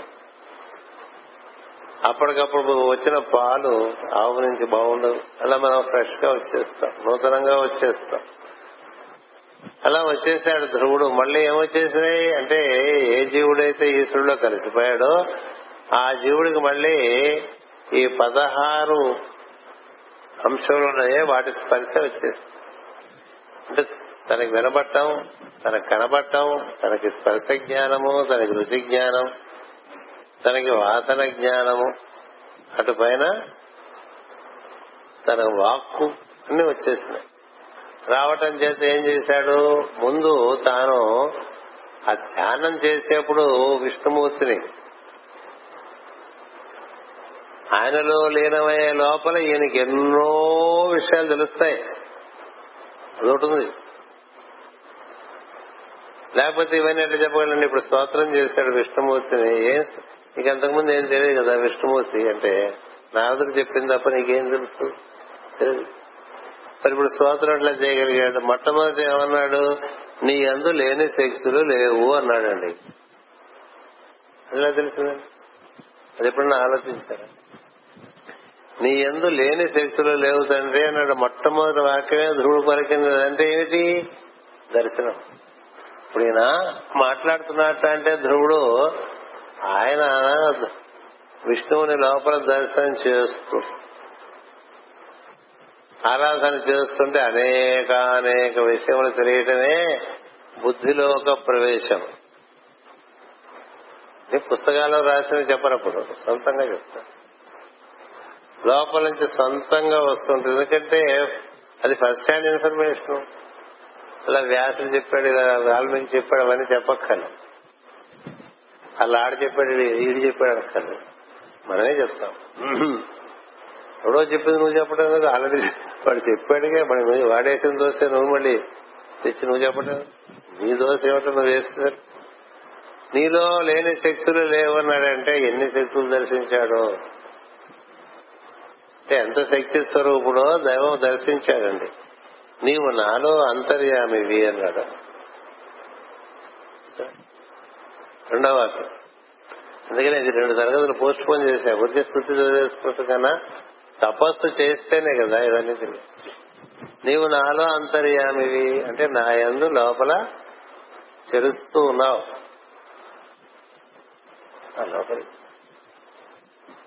అందుకని అంతర్యామి అంటే అక్కడెక్కడో బొమ్మ చూసి పలకడం కాదు. లోపలికి చూస్తాం. లో దృష్టి కావాలని. నీరు నా నీవు నాలో అంతర్యామివి. నా వాక్కులలో నీవు లీనమై ఉన్నావు. లేకపోతే వాక్ ఎట్లా వస్తుంది? మనం మాట్లాడుతున్నామంటే దానికి ఆధారం నిశ్వాస అండి. నిశ్వాసకు ఆధారం ఉచ్ఛ్వాస. ఉచ్ఛ్వాస నిశ్వాసాలకు ఆధారం స్పందనం. స్పందనానికి ఆధారం దైవం ప్రజ్ఞ. ఆ ప్రజ్ఞ ఉండబట్టి కదా స్పందనం జరుగుతుంది. స్పందనం జరగటం బట్టి కదా శ్వాస. శ్వాసలో నిశ్వాస బట్టి కదా నువ్వు మాట్లాడుతున్నావు. అందుకని మనం మాట్లాడటానికి ఎవరు ఆధారము? అతడే ఆధారం. అందుకని వేరే మాటలు ఎందుకు ఆయన గురించే మాట్లాడతాను అందుకనే ఎక్కువ దేనికి వాడాలంటే ఆయన కూర్చున్నటువంటి పలుకులు పలకటానికే అన్నాడు ప్రహ్లాద్. శ్రీనాథు వర్ణించు ఎక్కువ చెప్పు. కవి ఇవి వర్ణించుకుంటే అందుచేత నా వాక్కులలో నీవు లీనమై ఉన్నావు. వాక్కులను ఉచ్చరించు ప్రాణమున ఇంద్రియములలోను కాళ్ళు చేతులు చెవులు చర్మము అని వానిలోను వారి ప్రవృత్తులుగా నీవే నిండి ఉన్నావు. అంచేత మనకుండేటువంటి కర్మేంద్రియములందు జ్ఞానేంద్రియములందు మనస్సునందు ప్రాణమునందు శ్వాసనందు ఆయనే నిండి ఉన్నాడు అని దర్శించాడు. సత్యం అది. ఎందుకంటే అది ఉండటం బట్టి అవి పనిచేస్తున్నాయి. లేకపోతే చెవు పని చేయట్లేదు అని చెప్తారు కదా. చెవు పని చేయట్లేదు కన్ను పని చేయట్లేదు ముక్కు వాసన చూపించట్లేదు నాలుగు రుచిపోయింది అంటే ఆ ఆయా అంగముల నుండి అంతర్యామి నిష్క్రమణ చెంది దాన్ని అలా వదిలేశాడు ఇంకా ఇంకా మీకు ఇదేం పని? ఇంక ఇది బాగుపడుతుందండి మేనేజ్ చేసుకోవడం చెప్తుంటారు కదా. అలా అయిపోతుంది.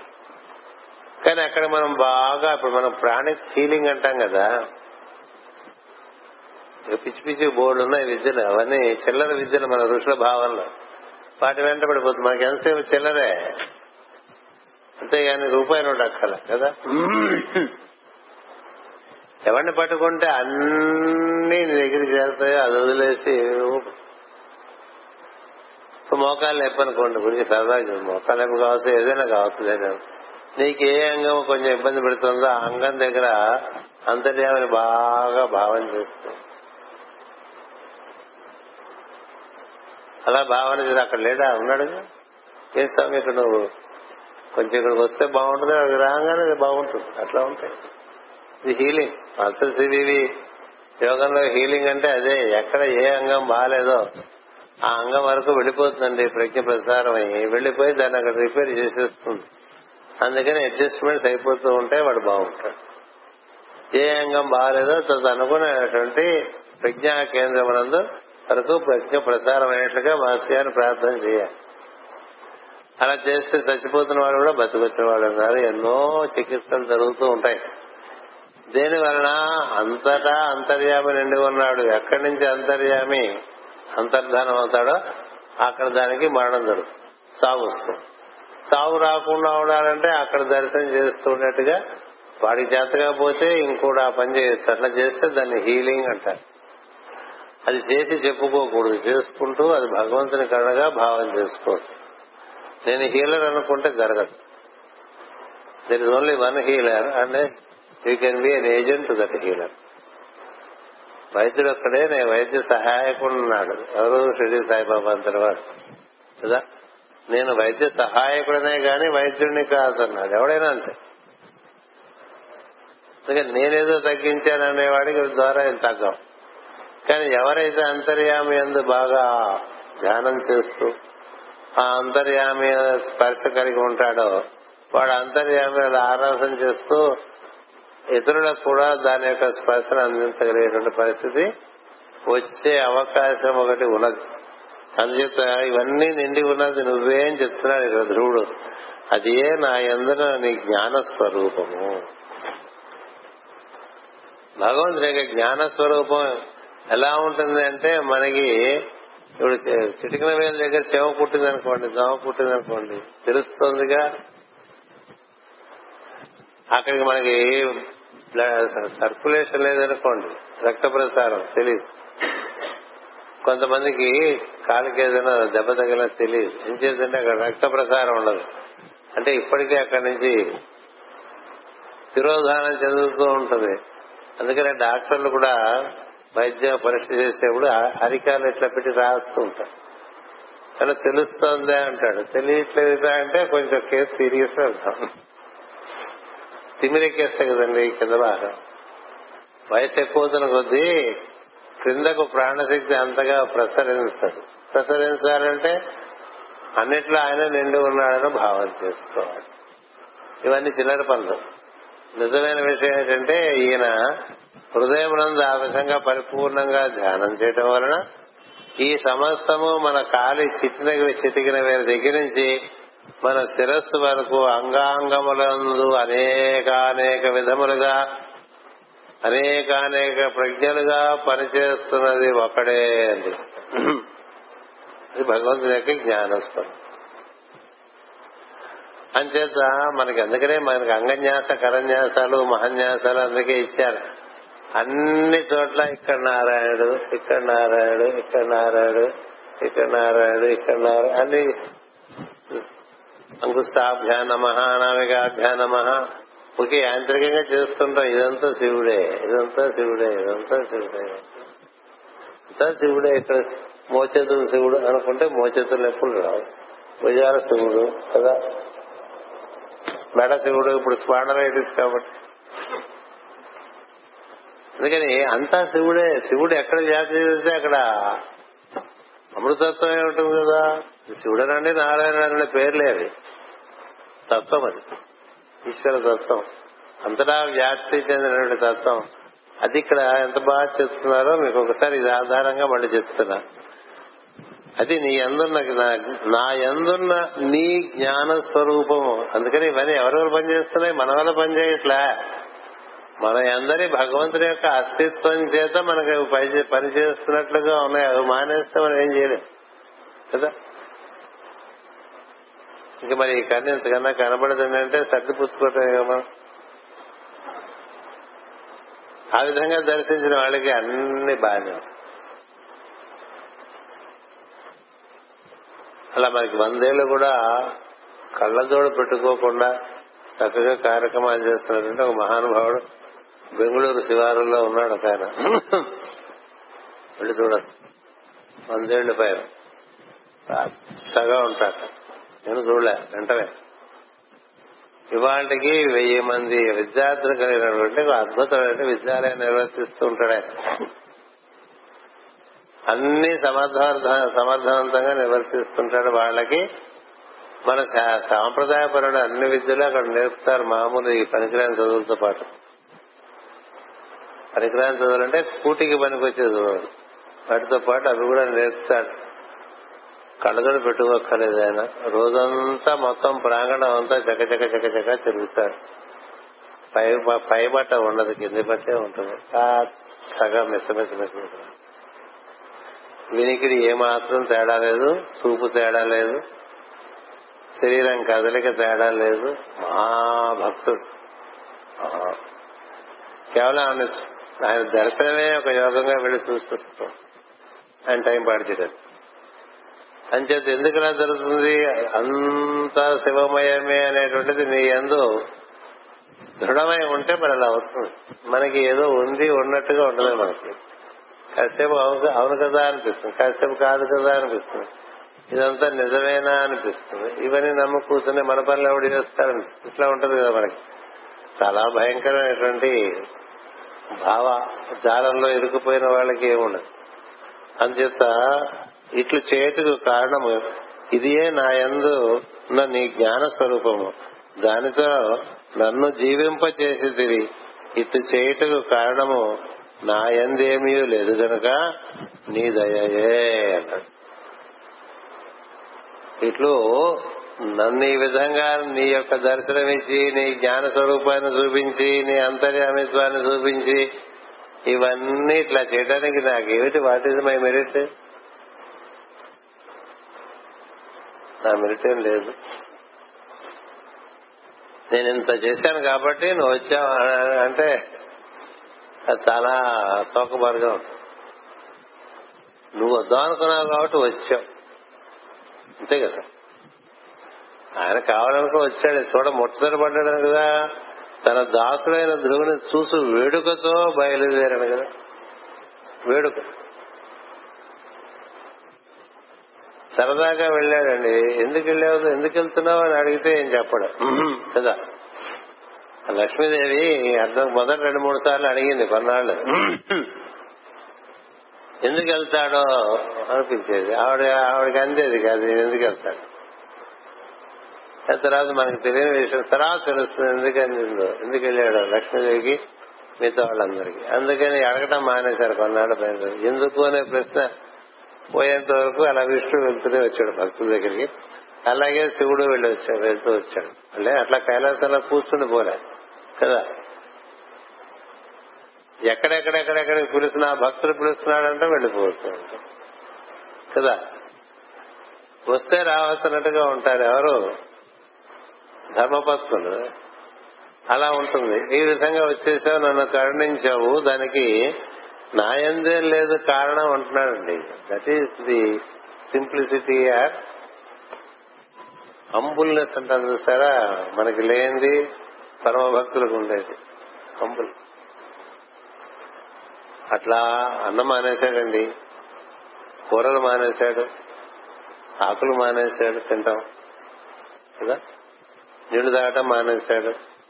వాయువు కూడా భక్షించడం మానేశాడు. అలా తపస్సు చేశాడు కదా అప్పుడు కదా లోపల అంతా స్థిరంగా నిలబడ్డాడు. మరి ఇవన్నీ నేను చేశాను కాబట్టి నువ్వు వచ్చావన్నాడా మనం మూడు రోజులు ప్రేయర్ చేస్తే శ్రీవి గారి పని కొంచెం తీక్షణంగా చూస్తాం. ఏ ఇంకా నీకేం తెలియలేదు అన్నట్టు. దాని తర్వాత ప్రేయర్ చేస్తున్నాడు నీకే ఐడియా లేదన్నట్టుగా చూస్తుంటాం కదా. ఇక చూడండి ఏం చెప్పాడు? నా ఎందు ఏ కారణం లేదు. అదే భాగవత మార్గం అంటే అనుగ్రహ మార్గం. నువ్వు కోరుకున్నావు నువ్వు ముచ్చటపడ్డావు నువ్వు వద్దాం అనుకున్నావు వచ్చావు. నువ్వు చూపిద్దాం అనుకున్నావు నీ శక్తులు చూపించావు. నువ్వు చూపిద్దాం అనుకున్నావు నా ఎందు నీవే ఉన్నావని తెలిపించావు. అంతేకాదు నువ్వే నా ఎందు సమస్తము నిర్వర్తిస్తున్నావని తెలిపించావు. అసలు నేననే ఉన్నాననేటువంటి అస్తిత్వం కూడా నీ వల్లే ఇప్పుడు నాకు కలిగింది. లేకపోతే నాకేది ఉన్నావనేటువంటి నేనున్నాను అస్తిత్వం కూడా నీ ఆరాధనలో నేను మర్చిపోతే కేవలం కళ్ళ చేత నన్నుగా మళ్ళీ నువ్వు ఒకటి ఏర్పరిచావు. లేకపోతే ఇక అదే ఉందండి ఆయనే ఉండేవాడు. అందుకనే in his temple he lives అంటాం కదా. ఎప్పుడు? మనం వీ లివ్ కదా. In his temple he lives in his name he lives and in his name he works as he opens his eyes వాడే చేసుకుంటాడు వాడే చూసుకుంటాడు. నువ్వేటి మధ్యలో నువ్వు అడ్డుగా ఉంటావు అటు తీసేసుకుని పని చేసుకోలేవు అది నీకు అనుగ్రహం. అలా మాట్లాడుతున్నాడు ఇక్కడ ధ్రువుడు. నీ ఒక్కడవే నీ ఎందు మహత్తు అహంకారము మొదలైన విశ్వం వేరుగా నిండుట నీ మాయ. అతని నుంచి ఏర్పడినవన్నీ వేరుగా కనిపిస్తుంటే మనం వాటి వెంట పడుతూ ఉంటాం. ఆయన నుంచి ఏర్పడిన వాటికన్నా అవి గొప్పవండి ఎవరిని ఒకరి ఒకరి నుంచి ఏదైనా ఏర్పడిన అనుకోండి ఆయన నుంచి ఏర్పడినవి ఆయనకన్నా గొప్పవి కాదు. ఎందుచేత? అది ఆయన మహిమ చేత వచ్చినాయి. ఆయన మహిమ చేతే అవి నిలబడి ఉంటాయి. ఆయన మహిమ అక్కడి నుంచి వచ్చేసింది అనుకోండి అవి నిలబడవు.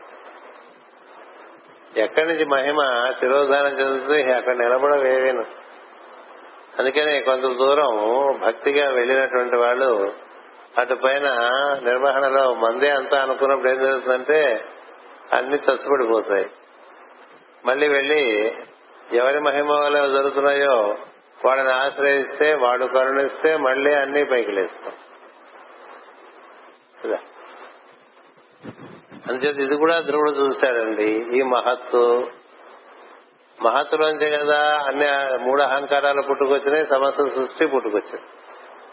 సో మహత్తు నుంచి వేరుగా రాగానే మహత్యాలు వెంటబడుతుంటాం కదా మనం. మనకి మహత్యంలో ఉండే మోజు దైవం మీద లేదు. లేదు. మహత్ అంటే ఏమిటి? అంతకు ముందు తనలో ఏమిడి ఉన్నది? తన నుంచి బయటికి ఇప్పుడు వేరుగా కనిపించింది. లేనిది ఉన్నట్టుగా కనిపించింది ఇలా తీసిస్తే వాడు కనిపిస్తుంది కదా? కనిపిస్తే అది చూస్తుంటా ఆయన్ని చూడడానికి అదే. ఇప్పుడు ఒక మహాత్ముడి నుంచి మహాత్ముడి కార్యక్రమాలు బయటకు వచ్చాయనుకోండి ఆ కార్యక్రమాల్లో తిరుగుతూ ఉంటారు ఆయన?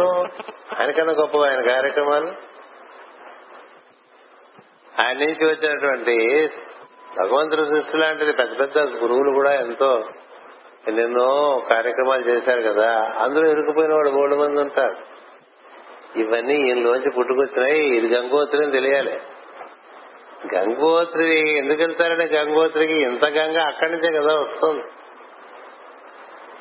అది చెప్తున్నాడు ధ్రువుడు ఇవన్నీ నీ నుంచి పుట్టుకొచ్చాయి వాటిలో పడిపోతే మాయలో పడిపోతారు దేవతలు మాయలోనే ఉన్నారు. అసురులు మాయలోనే ఉన్నారు మానవులు మాయలోనే ఉన్నారు అందరూ మాయలోనే ఉన్నారు కదా? ఎందుచేత ఈ మహత్తుకి అవల ఎవ్వండి ఏకాకృతి వెలుగు అతని సేవించున్ననేటువంటి దృష్టి లేకపోవటం. దీనిలో కూడా దాన్ని చూసామనుకో ఈ కనపడుతున్న దాంట్లో కనపడేవాడిగా అంతర్యామిగా ఉండేవాడిని చూస్తూ ఉండాలి. అలా చూస్తూ ఉంటే మాయకమ్మదండి. అలా చూడకపోతే మాయకం నీలోంచి చూసేవాడు ఎదుటిగా ఎదుటిగా ఎదుట దృశ్యంగా కనిపిస్తున్నవాడు రెండో ఒకటి.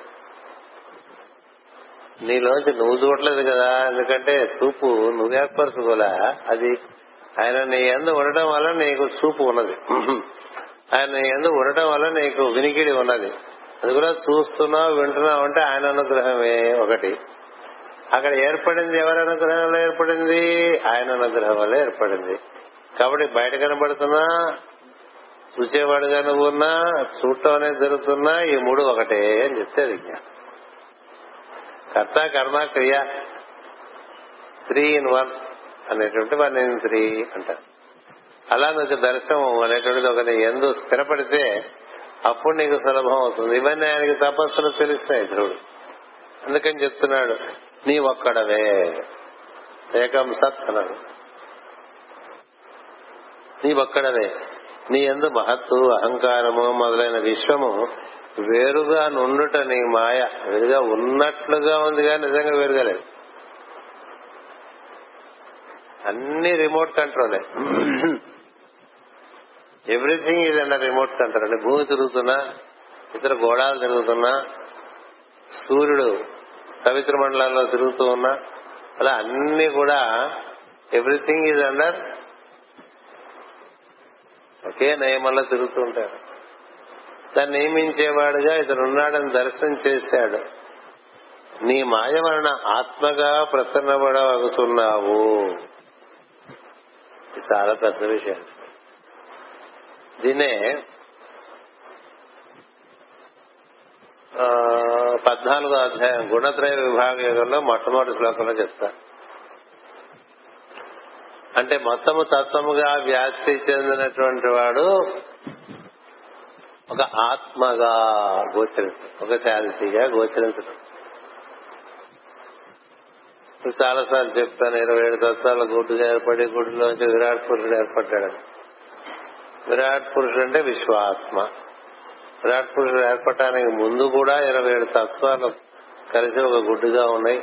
అవి ఏర్పడటానికి కారణం సంకల్పము.